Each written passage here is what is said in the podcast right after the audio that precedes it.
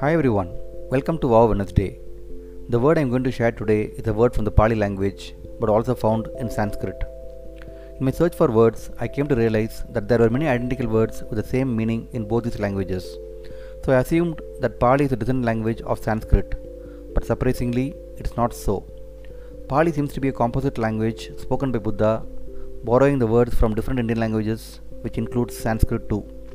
However, the word I am going to share today finds more usage in the Buddhist scriptures, I like to call it a Pali word.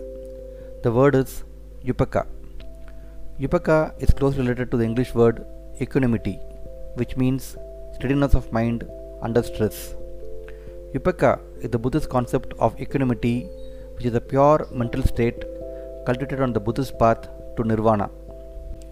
As a spiritual virtue, Upekkha means stability in the face of fluctuations.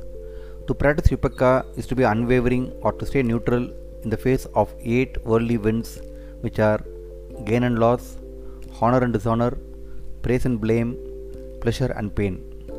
So, the question to ask ourselves is it possible for us to stay calm and composed in all these situations? Highly impossible, right? However, enlightened masters have shown that it is possible. Let me share an anecdote from Buddha's life itself. Once, Buddha was walking through a village along with disciples. Everyone in the village was so happy to see him and were eager to hear his speech. However, one young man who disliked Buddha decided to shame him in public. So, when Buddha started delivering his discourse, he came in front of Buddha and began insulting him by saying, You are stupid. Stop fooling everyone. You are a fake. Buddha was undisturbed and continued to give his discourse.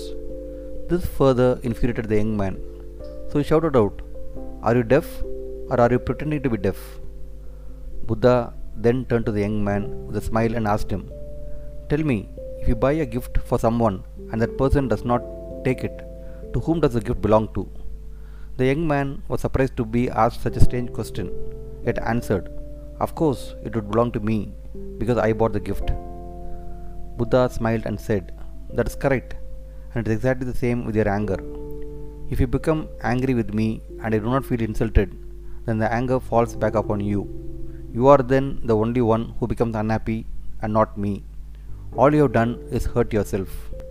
This anecdote well expresses the spirit of Upekkha. This sort of level headedness is not something easy to cultivate, but imagine we are able to. We can be totally unaffected by the world, and that is when we can discover true peace. This is possible only in the state of total acceptance.